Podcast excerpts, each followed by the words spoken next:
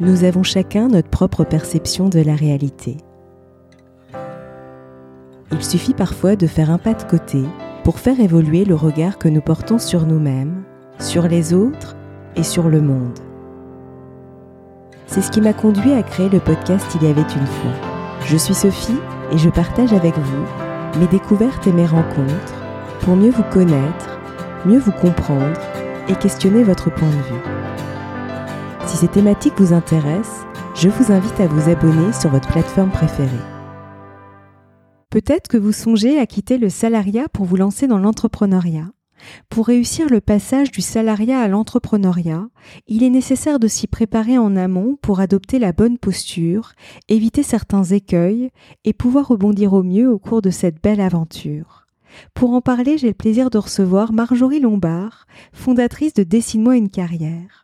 Experte en reconversion professionnelle et entrepreneuriat, elle aide notamment les dirigeants à développer une entreprise qui a du sens, pérenne et rentable. Elle est l'auteur de l'ouvrage 180 degrés reconversion, réussir le virage de l'entrepreneuriat, paru aux éditions Vuibert. Il s'agit d'un guide pratique et inspirationnel, avec des conseils d'experts et des exercices pratiques pour guider les aspirants entrepreneurs. Bonjour Marjorie, je suis ravie de vous retrouver dans ce podcast. Merci Sophie, je suis ravie également. Alors avant de rentrer dans le vif du sujet, qu'est-ce que l'entrepreneuriat? Vaste question. Pour commencer, on va directement dans le vif du sujet. euh, l'entrepreneuriat, finalement, c'est une modalité spécifique de travail, c'est-à-dire qu'on va euh, créer son propre emploi, créer son propre travail en devenant entrepreneur, quel que soit le statut de la société, d'ailleurs, qu'on se lance euh, euh, en SARL, qu'on se lance tout seul, en micro-entreprise, en profession libérale. Finalement, ce sont euh, euh, différents noms qui représentent la même réalité, c'est-à-dire être entrepreneur, être son propre patron, décider des objets ou des services que l'on va créer puis vendre, être en relation avec des clients, être autonome, passer du temps à développer d'autres aspects que le, cœur de l'expertise pour laquelle on se lance. On pourra euh, y revenir dessus. Et puis euh, prendre prendre les décisions. Il y a, il y a beaucoup de, de pouvoir d'action, mais aussi beaucoup de responsabilités qui, qui vont avec. Mais finalement, l'entrepreneuriat, c'est une façon de donner du corps à nos idées, dit autrement. Exactement.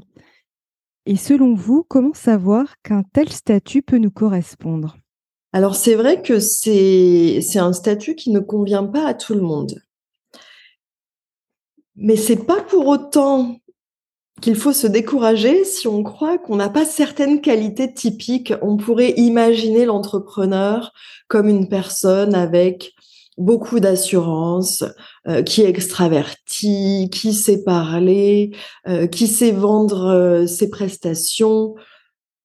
Et finalement, des personnes sont entrepreneurs en étant comme cela, mais on peut aussi être introverti et être entrepreneur.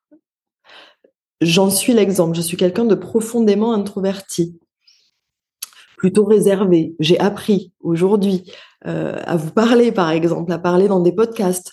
Mais finalement,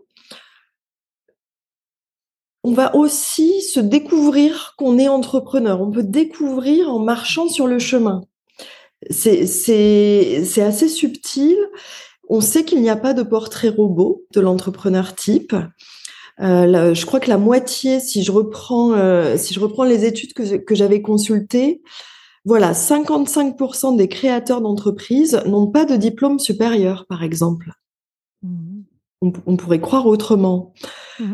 Euh, de plus en plus de femmes créent leur société, de plus en plus de personnes de moins de 30 ans créent leur société. Donc aujourd'hui, en tous les cas en, France et à notre époque, il n'y a pas de profil type. Donc, quel que soit votre métier précédent, quel que soit votre âge, votre sexe, vous pouvez entreprendre. Après, on va pouvoir parler de, de qualités nécessaires qui vont euh, faciliter le fait d'être entrepreneur. Je parlais tout à l'heure d'être en capacité de prendre des décisions. Si vous avez un profil euh, hésitant ou qui a du mal avec les décisions, ça risque d'être compliqué. Ça ne veut pas dire qu'on ne peut pas changer, ça ne veut pas dire qu'on ne peut pas apprendre. Mais c'est important d'avoir en tête quelques repères. Donc l'art de prendre des décisions, euh, l'art de la persévérance et donc de gérer l'échec potentiel. Mmh. Puisque des, des, échecs ou des plans qui ne se déroulent pas comme prévu, ça fait partie du quotidien de l'entrepreneur. Et on a intérêt à savoir y faire face. On ne sait pas toujours comment d'ailleurs. On, a intérêt à savoir euh, faire preuve de créativité pour pouvoir y faire face. Donc la, la persévérance. Euh, quelles sont les autres qualités pour devenir entrepreneur Ce qui est important, plus qu'une qualité, c'est d'avoir un moteur, un réel moteur. Parce que je voudrais pas donner euh, l'idée de que de côté négatif, parce que pas du tout. Moi, je me suis découverte entrepreneuse. Ça va faire dix ans que ma société existe. J'ai plusieurs branches dans mon activité, donc je me suis découverte et révélée, et je pense que je ne pourrai plus retourner au salariat. Donc il y, y, a plein de côtés magnifiques et stimulants à être entrepreneur. Mais c'est vrai que parfois on peut avoir une sorte de, vision rêvée, de vision un peu euh, un peu fausse de la réalité entrepreneuriale.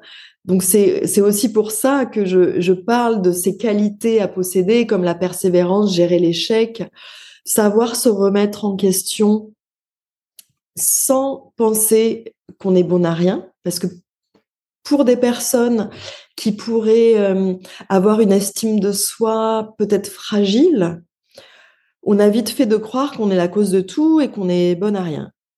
Alors que être entrepreneur va nécessiter de travailler cette estime.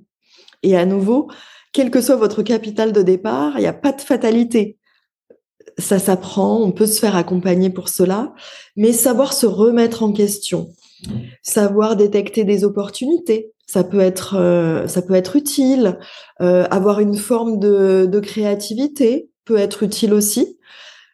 Donc, il n'est pas question de, de, cocher des cases sur une liste, simplement, il est question de bien se connaître, d'avoir une, une, représentation assez objective de ce que c'est la réalité entrepreneuriale, et ensuite de voir quelles sont les qualités qu'on possède déjà, quelles sont celles qu'on peut apprendre ou développer. Et parfois, il y aura des, compétences ou des qualités qu'on n'aura jamais.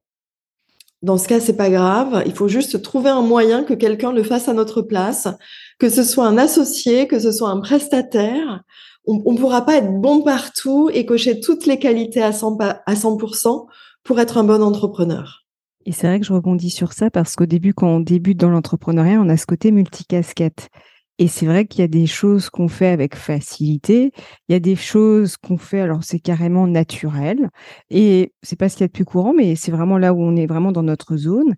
Et il y a des choses où c'est laborieux en fait. Et c'est ça où justement c'est important aussi d'observer quand on est au début. Au début, on peut pas forcément déléguer, c'est pas forcément possible, mais c'est en tout cas déjà de voir où est-ce qu'on peut être euh, plus ou moins bon, ou où il y a des choses où vraiment euh, c'est pas la peine d'insister, j'allais dire quoi. Il y a aussi une observation je trouve, dans le, en fait, j'allais dire, le mouvement appelle le mouvement, et durant le mouvement, c'est intéressant aussi de s'observer. en tout cas, c'est quelque chose que j'ai remarqué moi-même dans mon on, propre. On peut se découvrir en étant en mouvement, et c'est parce qu'on va être en mouvement qu'on se découvre. Ça, Et la période du lancement d'activité, du, du, lancement de, de la création d'entreprise que vous évoquez, elle est particulière parce que c'est vrai que encore plus si on se lance seul, comme il est très courant aujourd'hui en matière de reconversion, beaucoup de salariés qui se lancent dans l'entrepreneuriat le font seuls, euh, en mode indépendant, en freelance, mmh. euh, micro-entrepreneur,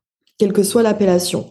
Donc c'est vrai que quand on est seul et que c'est le début, là, on n'a pas toujours le choix et il faut qu'on endosse les multiples casquettes de l'entrepreneur. Celle qu'on adore généralement, c'est notre cœur d'activité, notre mmh expertise, qu'on se soit reconverti ou pas d'ailleurs. On peut, juste changer de statut et c'est une forme de reconversion. On ne va pas changer de métier, on va juste changer de statut. Donc notre cœur d'activité, notre expertise, c'est ce qu'on adore faire, c'est ce qu'on s'imagine faire à longueur de journée. Mais en fait, ça ne correspond pas du tout à la réalité. Encore moins dans la période de lancement de l'entreprise. dans cette période-là, et même après, on va avoir besoin de porter d'autres casquettes que celles de, euh, de l'expert. Mmh. Et ces autres casquettes, ça va être la casquette du commercial, par exemple. Comment je trouve des clients pour pouvoir délivrer mon expertise? Trouver des clients va être essentiel, fait souvent peur, mais est essentiel. Comment je vais communiquer, euh, aller, aller dans des réseaux, comment je vais faire parler de moi. Là, c'est pas tant le commercial, c'est plutôt la casquette du marketing, de la communication. C'est une autre casquette. Et puis, il va y avoir la casquette du côté plutôt back-office, administratif, comptabilité. C'est pas énorme dans les, dans les phases de démarrage, mais il faut quand même s'en occuper. Donc, c'est tous ces aspects. Là, on, on doit être multicasquette. Les profils euh, euh, multitâches euh, peuvent adorer ça. Mais même si on n'est pas multitâche, dans cette phase de démarrage et même après, on va devoir endosser ces différentes casquettes. Et on ne peut pas faire l'économie de ça, sinon le projet entrepreneurial ne va pas durer. Exactement. Et, et, justement, quels sont les écueils auxquels on peut être confronté lorsqu'on passe du salariat à l'entrepreneuriat? Hmm. L'écueil principal que je vois, c'est celui de rester dans une mentalité de salarié alors qu'on est devenu entrepreneur. Rester dans une mentalité de salarié, ça veut dire attendre que les objectifs soient fixés par le manager ou par la hiérarchie, euh, attendre qu'on nous dise quoi faire pour le faire, ne pas oser se mettre en avant, dans certains postes, c'est pas bien vu. Euh, attendre aussi de se sentir euh, absolument formé et compétent pour faire quelque chose. En fait, quand on est entrepreneur, c'est tout l'inverse. Il faut rien attendre de personne d'autre puisque c'est nous mmh. qui sommes aux commandes. Donc c'est à nous de nous fixer des objectifs. Ok, je, je lance ma société.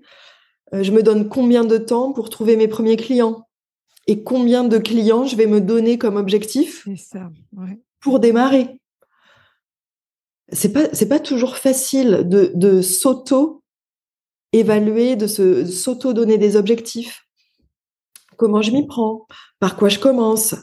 Euh, J'ai jamais euh, j'ai jamais utilisé les réseaux sociaux pour pour mon activité professionnelle. Je ne dis pas que c'est obligatoire, il y a différentes façons de se faire connaître, mais aujourd'hui les réseaux sociaux sont de bons outils pour euh, atteindre de nouvelles personnes. Donc même si vous ne l'avez jamais fait, bah, il va falloir apprendre à le faire, soit en vous formant, soit chemin faisant, comme vous disiez, en étant en mouvement. Mais vous ne pourrez pas vous former à tout. Donc là non plus, c'est un écueil.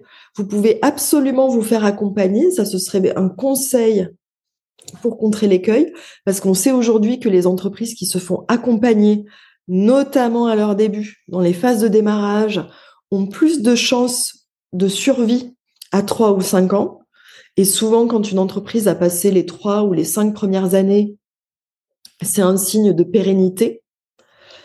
Mais dans ces débuts, et je vous conseille pas d'attendre trois ans avant de vous faire accompagner, hein, mais en tous les cas, on sait que plus vous allez vous faire accompagner à trouver des clients, euh, à bâtir le business model ou euh, trouver les, mots pour savoir comment communiquer pour votre activité, ça, ça va faire la différence et ça va vous, vous permettre rapidement de vous sentir légitime, compétent, parce que ce passage du salariat à l'entrepreneuriat, comme il faut désapprendre beaucoup de codes, ce que, ce que je viens de, décrire juste avant, comme il faut désapprendre tout ça et que ça va être à nous de créer nos propres repères, ça peut faire très peur. Il y a beaucoup d'inconnus.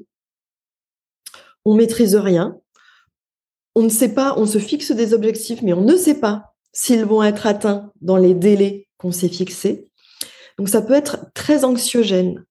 Et, finalement, sans être accompagné, il peut y avoir l'écueil de se disperser, mmh. de, de s'agiter dans tous les sens, mais sans direction claire, sans, sans avancer étape par étape euh, pour savoir comment trouver des clients.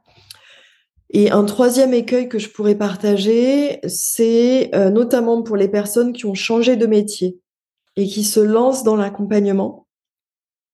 Là, il y a un écueil d'enchaîner les formations, les certifications en lien avec l'expertise indéfiniment. Et on a l'impression qu'il faut qu'on rajoute une certification, une formation, encore quelque chose pour nous sentir légitimes, alors qu'en fait, la première formation de base suffit. Et là, il faut apprendre à aller trouver des clients.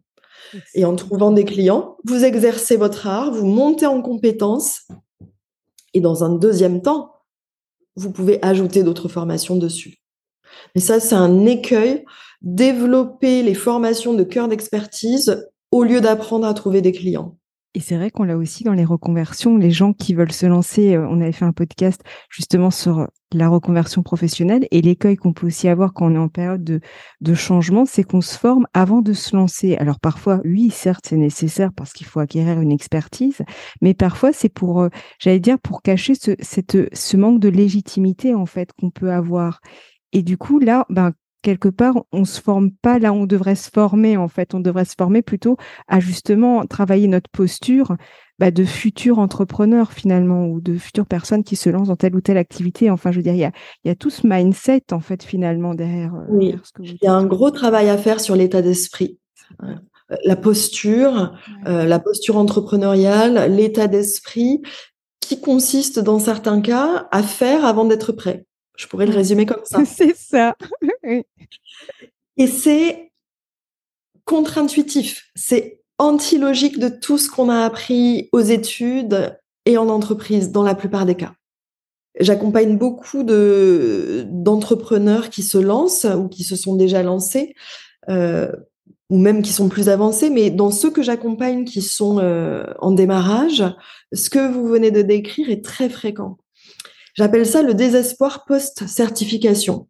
On se certifie, on est prêt, sauf qu'on n'a pas cherché des clients, et là, il se passe plus rien. C'est le trou, le vide. On n'est plus en formation, on a le diplôme ou la certification qui va bien, et c'est le calme plat. Rien ne se passe. Et là, c'est terrible. Alors que moi, je conseille plutôt, donc pour les personnes qui doivent se former pour acquérir leur nouvelle expertise, si on prend une formation qui dure un an pour être prêt au nouveau métier, je conseille de me contacter ou de se faire accompagner à peu près au milieu.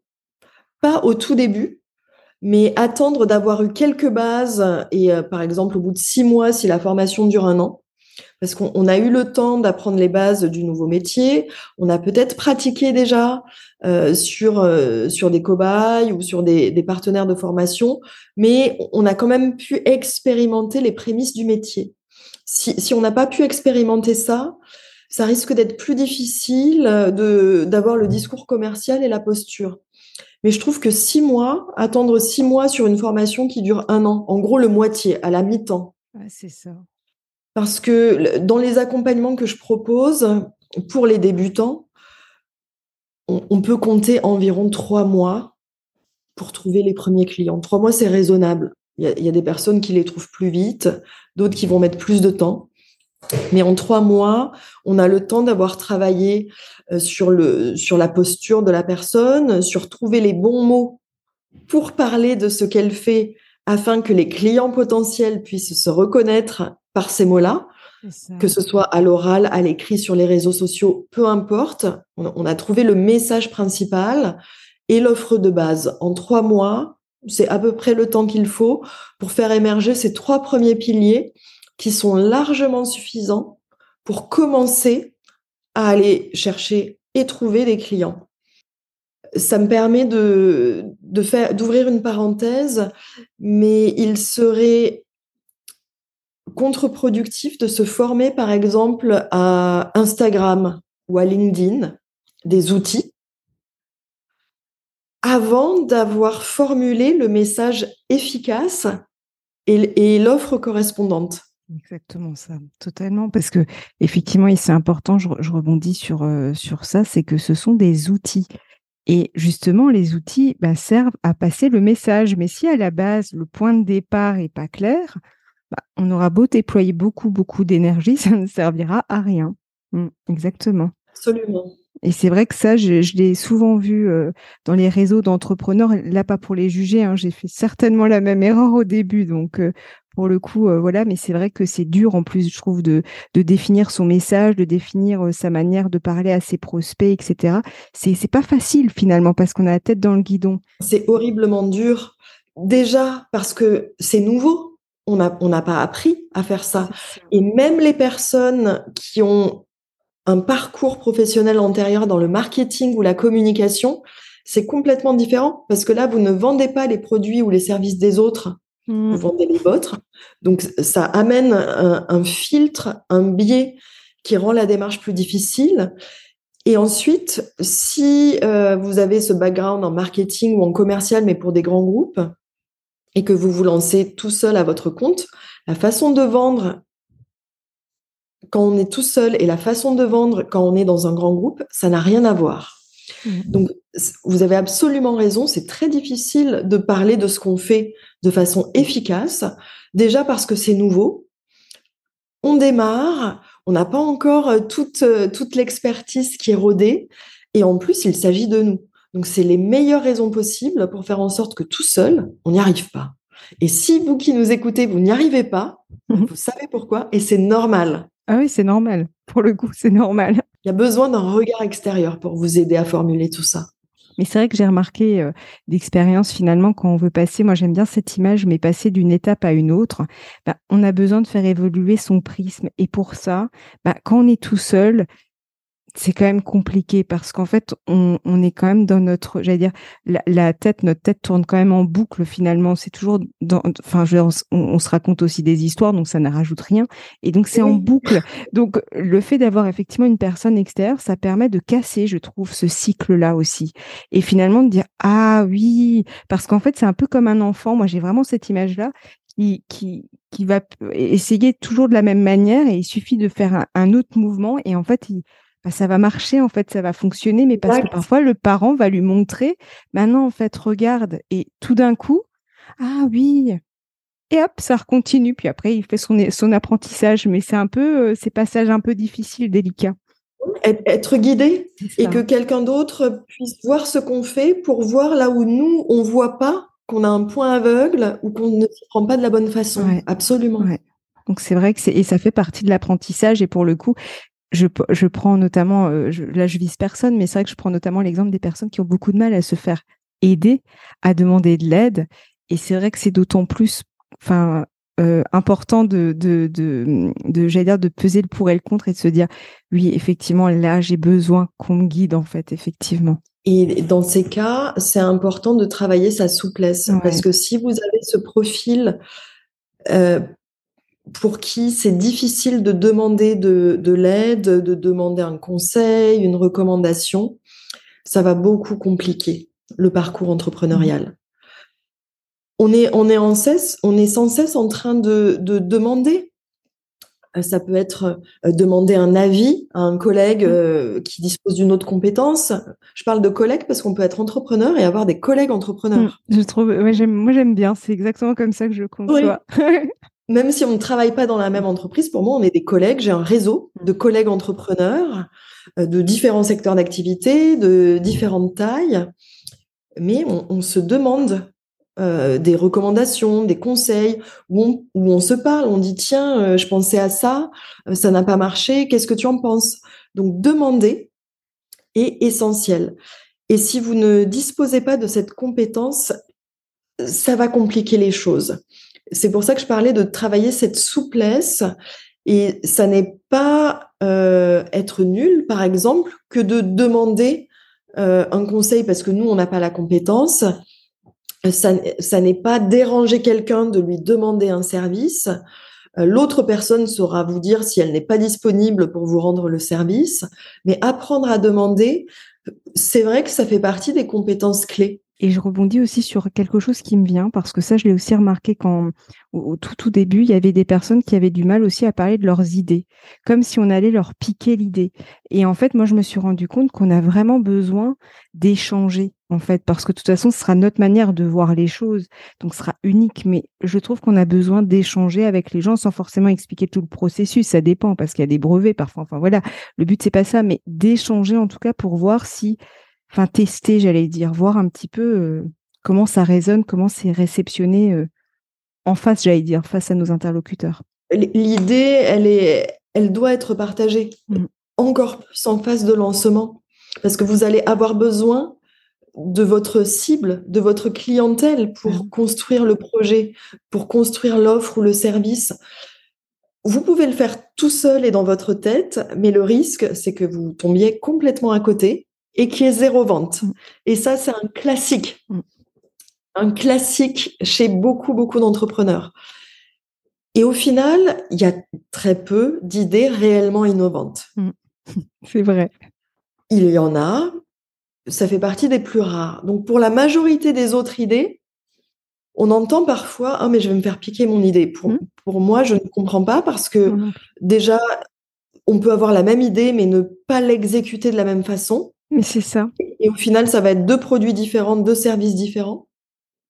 Au contraire, c'est en, en, parlant de, de l'idée, alors après, avec les bonnes personnes, si vous parlez de votre idée avec quelqu'un qui ne connaît rien, ça va pas vous aider, ça va vous ajouter de la confusion.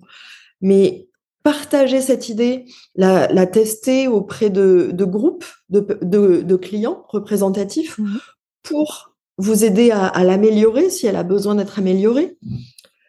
Partager, faire tester votre idée et ne pas la garder pour vous tout seul parce que sinon vous risquez de faire zéro vente et d'avoir passé du temps et de l'énergie, voire de l'argent à investir dans une idée qui au final ne va pas être achetée. Exactement. Ouais. Donc c'est vrai que ça demande effectivement cette souplesse et cette agilité, j'allais dire, ouais, effectivement.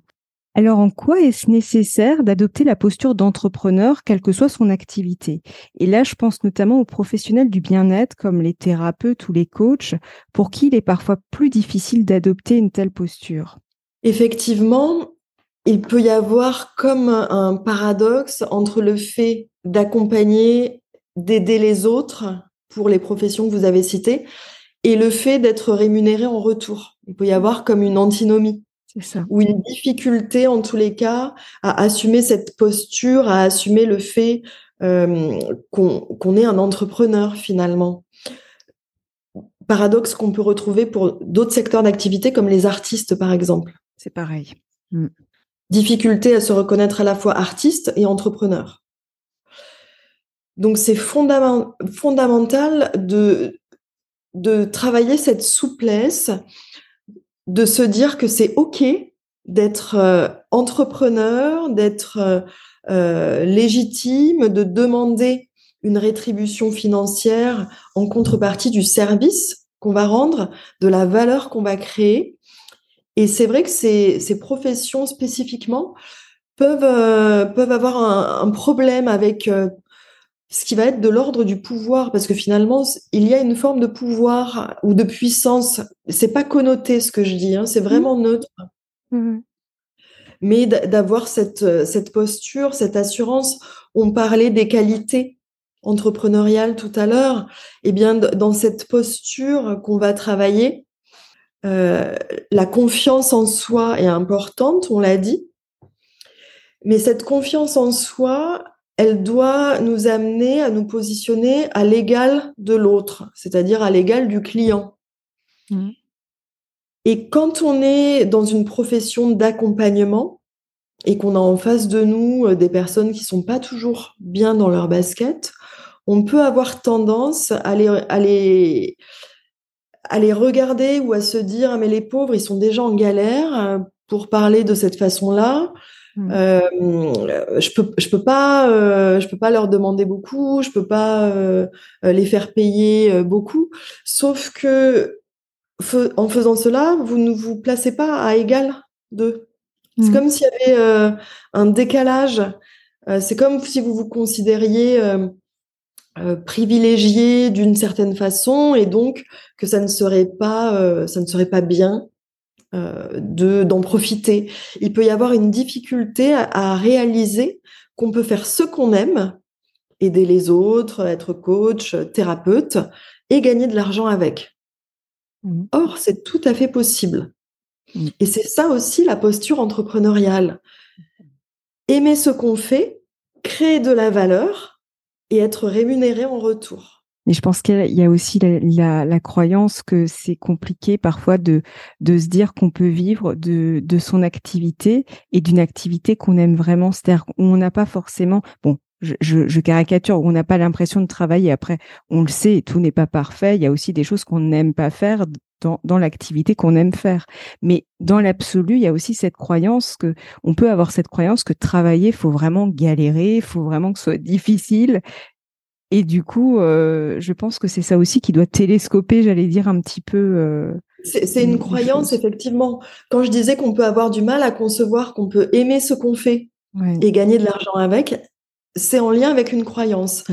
Et pour peu qu'on ait eu une vie professionnelle euh, précédente euh, dans laquelle on n'aimait pas notre travail ou dans laquelle on devait se tuer à la tâche ou travailler beaucoup, bah, finalement, on n'a on n'a pas eu l'expérience de pouvoir associer mm. ces deux parties-là, aimer son travail et gagner de l'argent avec. Donc, c'est quelque chose de l'ordre de l'inconnu. C'est ça. Dans notre expérience. Et, ça devient une croyance. On ne peut pas allier les deux, alors que si, bien sûr que si. Et vous avez d'ailleurs intérêt, si vous voulez pouvoir exercer ce métier de cœur, très longtemps. Parce que si vous ne gagnez pas assez d'argent avec, eh ben vous allez devoir faire autre chose et personne sera gagnant. Exactement, totalement. Et vous avez écrit 180 degrés reconversion, réussir le virage de l'entrepreneuriat, paru chez Vuibert. Pourriez-vous nous en dire un peu plus sur cet ouvrage? C'est un ouvrage que j'ai coécrit avec Magali Peruchini. Donc, on l'a écrit à quatre mains. Et son idée m'est venue après avoir euh, écrit et publié mon premier livre, Dessine-toi une carrière, dans lequel je parlais de la reconversion sous l'angle de comment faire pour trouver notre idée de cœur, l'activité qui nous correspond. Et quand j'ai terminé de l'écrire, comme j'accompagnais déjà des entrepreneurs, je me disais, mais quand même, il y aurait peut-être une suite à faire et de parler de cette reconversion spécifique qui concerne le passage du salariat à l'entrepreneuriat. Donc ça a été l'idée de départ de ce livre. Et avec Magali, on a voulu, euh, on a voulu créer un livre euh, comme on n'en voyait pas. Je m'explique. Quand moi je me suis lancée à mon compte après avoir été salariée, je suis allée à la librairie, j'ai regardé les livres pour créer son entreprise et j'ai trouvé, euh, j'en avais acheté trois à l'époque. Ça devait être le guide de l'auto-entreprise, euh, comment lancer son entreprise. Et les trois livres, finalement, étaient similaires. Pourtant, j'en avais acheté trois. Ils étaient tous en noir et blanc. Ils parlaient tous de trouver le bon statut, comment faire une facture et, et, et d'autres aspects, je vais dire, administratifs et comptables. Certes, c'est important en revanche, on n'a pas besoin de lire un livre pour ça. Aujourd'hui, on peut aller voir même gratuitement des experts comptables ou d'autres professionnels qui vont nous aider à trouver notre statut. On peut le faire en ligne, ouvrir une entreprise. Et je conseille, à nouveau, c'est contre-intuitif, je conseille d'avoir attendu de trouver le premier client pour faire tout ça. Mmh. Parce que là aussi, c'est comme les certifications. On peut y perdre des mois parce qu'on n'a pas compris l'histoire de la TVA, du statut, et on va se prendre la tête sur des points pour lesquels, pour le coup, on n'a pas besoin de monter en compétence. On va demander à quelqu'un qui sait qu'il nous aide, et ça nous prendra, allez, deux jours. Donc, je reviens à mon histoire. À l'époque, j'avais, acheté ces livres que j'avais lus de façon très scolaire. Ça m'avait pas amusé et ça m'avait pas aidé concrètement à me rendre compte de ce qui m'attendait quand j'allais me lancer. Et donc, c'est ce qu'on a vu, c'est ce qu'on a voulu faire avec Magali, créer un livre qui serait conçu comme un compagnon de route, qu'on aurait envie d'avoir avec nous, qui serait beau. D'ailleurs, le livre est en mmh. couleur. Il y a plein de couleurs dans le livre. Il y a des chapitres différents. Il y a des quiz, il y a des questionnaires, il y a des témoignages. Donc, on l'a vraiment conçu comme ce compagnon de route qui, avec les différentes thématiques, et on, en évoque d'ailleurs certaines aujourd'hui, euh, les qualités à adopter pour devenir entrepreneur, mais il y a aussi tout un chapitre sur l'argent, par exemple. C'est important. C'est important. Euh, travailler la question de l'argent, puisqu'on va devoir demander de l'argent à des clients.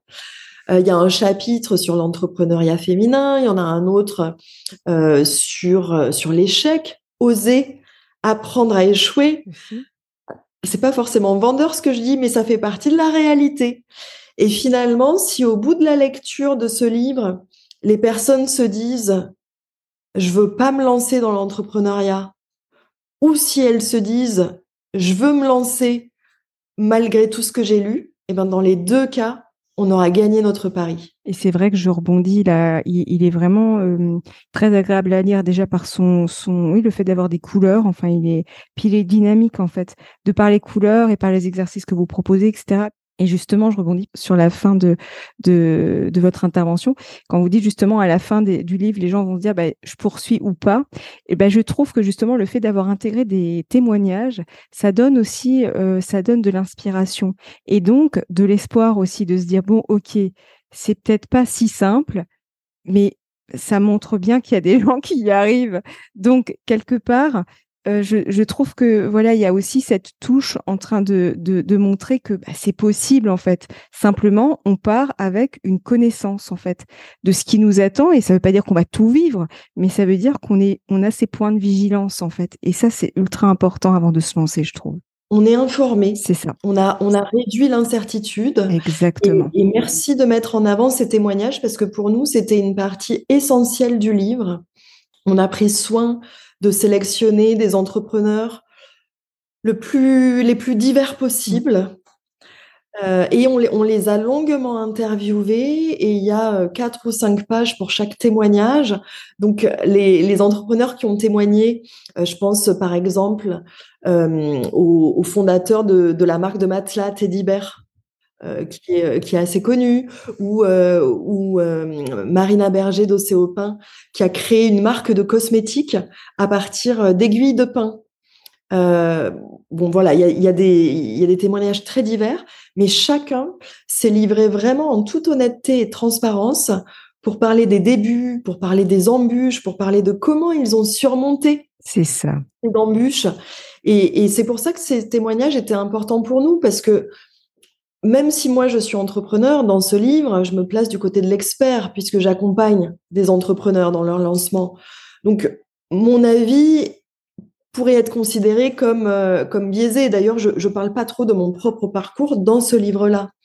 En revanche, les témoignages des entrepreneurs, ils sont là pour incarner, ils sont là pour, euh, pour donner de l'espoir, de l'enthousiasme et pour montrer que vraiment, tout est possible si on a l'envie, si on a l'enthousiasme du projet, parce que ça, ce sera un moteur essentiel. Ça. Si on n'a pas ce moteur, ça va être très difficile, mais à condition qu'on ait l'envie, l'enthousiasme et qu'on sache avancer, faire face aux obstacles, demander quand on ne sait pas, cette persévérance fait qu'on va forcément réussir. Exactement, et c'est vrai que je rebondis du coup par rapport au podcast qu'on a fait, il y aura le lien sous cet épisode, mais justement c'est important de trouver son activité de cœur. Du moins, je pense notamment aux gens qui se reconvertissent parce que c'est indispensable. Sinon, mais ben, c'est même pas la peine en fait. À un moment donné, euh, on, baisse les bras très vite. On peut pas se lancer sans l'idée. Ça, c'est pas possible. Il y a intérêt que d'ailleurs l'idée du projet entrepreneurial, il y a intérêt qu'elle ait été validée dans le jargon d'accompagnant valider votre idée, ça, va plus loin que juste avoir l'idée. C'est-à-dire que vous avez réfléchi, vous avez regardé peut-être euh, quels étaient vos talents existants et les compétences à acquérir pour mettre en place cette idée, euh, avoir analysé en quoi cette idée va nourrir vos besoins en lien avec le travail, euh, pourquoi cette idée a du sens, mais aussi concrètement au quotidien à quoi va ressembler votre vie en mettant en place cette idée Et est-ce que ce à quoi va ressembler votre vie, ça vous convient par rapport à, vos besoins personnels? Donc, valider votre idée, ça veut dire s'être posé toutes ces questions en amont pour éviter le plus possible le fait de lancer la mauvaise idée, le mauvais projet professionnel. Exactement. Et quels conseils aimeriez-vous donner à nos auditeurs qui hésitent à se lancer dans l'entrepreneuriat? Oser, oser, oser y aller, oser essayer. Aujourd'hui, on est dans une époque où il est OK et possible de se reconvertir et de tester des choses. Donc, si vous avez un fort envie, un fort désir, que, que c'est validé, que ça fait sens, même si vous cochez pas toutes les cases, bah, essayez. Au moins, vous ne regretterez pas de ne pas vous être lancé. N'essayez pas n'importe comment. Euh, entourez-vous, ça c'est un deuxième conseil, hein, s'entourer euh, de, de coachs, euh, d'experts, d'un réseau de soutien autour. Et même si aujourd'hui votre, votre réseau est très petit quantitativement, c'est pas grave. Vous allez apprendre à le diversifier, à l'agrandir. Il y a la chance aujourd'hui que l'entrepreneuriat soit euh, soit valorisé. Il y, a, il y a des coworking à Paris, en province, même dans les villes de province, il y a des réseaux d'entrepreneurs en présentiel, en ligne. Donc, côtoyer d'autres personnes qui sont dans le, la même situation que vous, ça aide beaucoup en plus d'être accompagné par des personnes qui vont vous aider à, aller plus vite pour trouver vos premiers clients. Exactement, totalement. Et quel serait votre mot de la fin pour clôturer notre échange? Moi, j'ai envie de dire que euh, l'entrepreneuriat, c'est euh, c'est un parcours de développement personnel aussi. Mmh. Et parfois même un parcours de développement spirituel pour les personnes qui vont se sentir appelées par ce mot. Et ça vaut le coup, on peut vraiment se découvrir. Euh, je vous l'ai dit, moi, je, suis quelqu'un euh, d'introverti de façon naturelle. Je me suis lancée en partant de zéro. J'avais très peu d'économies. Il me restait très peu de mois de d'acédique. Euh, j'avais pas d'entrepreneur dans mon entourage mmh. et je me lançais dans un nouveau métier. Donc vraiment, je partais avec pas grand chose, si ce n'est mon projet qui était absolument aligné avec moi, avec qui je suis, avec mes aspirations. Donc j'avais cet enthousiasme, j'avais cette foi, peut-être même une part d'inconscience, mais j'y suis allée. Et c'était pas facile au début, et c'est vrai que euh, les premières fois, quand on annonce nos tarifs, quand on est en face des, premiers prospects, on hésite, on bafouille, parfois même on se plante et on conclut pas la vente. Mais c'est pas grave, parce que cette foi, cet enthousiasme, c'est ce qui va nous donner euh, la persévérance et l'audace parfois pour continuer à avancer. Et c'est en cela que je dis que l'entrepreneuriat, on peut se découvrir entrepreneur. Moi, j'aurais jamais imaginé que je que j'aimerais faire du marketing, que euh, j'aimerais être en face de clients potentiels. Tout ça, je l'ai appris chemin faisant. Et c'est avec tout ça que aujourd'hui, j'ai envie de donner euh, peut-être de l'espoir ou de l'envie euh, aux personnes de se lancer et de leur dire qu'en plus, un double effet de l'entrepreneuriat, c'est vraiment ce chemin de développement de personnel, de développement de connaissance de soi. Et, et on apprend beaucoup, on développe des parts de nous-mêmes qu'on n'aurait pas soupçonnées. Et même si au final, on se rend compte que c'est pas pour nous, parce que ça peut arriver, on s'autorise à se lancer, on essaye on se dit que l'entrepreneuriat au final c'est pas pour nous. On aura quand même découvert de super trucs et on pourra retourner dans un autre statut qui est plus convenable à qui on est. C'est ça. Et en plus, je trouve que ça, dans tous les cas, en fait, on acquiert, euh, j'allais dire, ça nourrit cette posture, en fait, parce que même si la personne, elle se rend compte que finalement c'est pas pour elle, elle va revenir avec une autre posture, en fait. On en moi, je trouve vraiment, effectivement, on en apprend beaucoup, beaucoup sur soi. Et en plus, je rebondis par rapport euh, à la notion, notamment quand on affiche les tarifs, par exemple, à un client j'ai remarqué que c'est la posture aussi qui fait que lorsqu'on est hésitant, bah c'est là où justement il se peut qu'à un moment donné, on ne conclut pas la vente. Mais c'est grâce à ces expériences qu'au fur et à mesure, on sera de plus en plus à l'aise et du coup, ce sera beaucoup plus fluide en fait. C'est encore cette notion d'apprentissage. Je trouve qu'il y a beaucoup cet apprentissage. Moi, j'ai vraiment toujours cette image, un peu comme l'enfant qui apprend à marcher, quoi. C'est ça. On n'a jamais appris. C'est ce qui est formidable aussi, à mon sens, dans l'entrepreneuriat, on, découvre constamment, on apprend constamment. Pour les personnes qui aiment euh, la variété, c'est très plaisant parce qu'on a de cesse d'apprendre. Totalement d'accord. En tout cas, un grand merci pour cet échange, Marjorie. Avec plaisir. Et j'invite les auditeurs à découvrir votre ouvrage que j'ai trouvé vraiment très instructif et très inspirant. C'est 180 degrés reconversion, réussir le virage de l'entrepreneuriat paru chez Vuibert. Et donc, il y aura le lien sous ce podcast pour les personnes qui veulent aller plus loin. Donc, encore un grand merci. Merci, Sophie. Si vous avez aimé cet épisode, n'hésitez pas à lui laisser 5 étoiles sur Apple Podcast ou un pouce sur YouTube. Et surtout, abonnez-vous sur votre plateforme d'écoute préférée pour ne manquer aucun épisode. Je vous souhaite une très belle journée ou une très belle soirée et vous donne rendez-vous la semaine prochaine. À bientôt!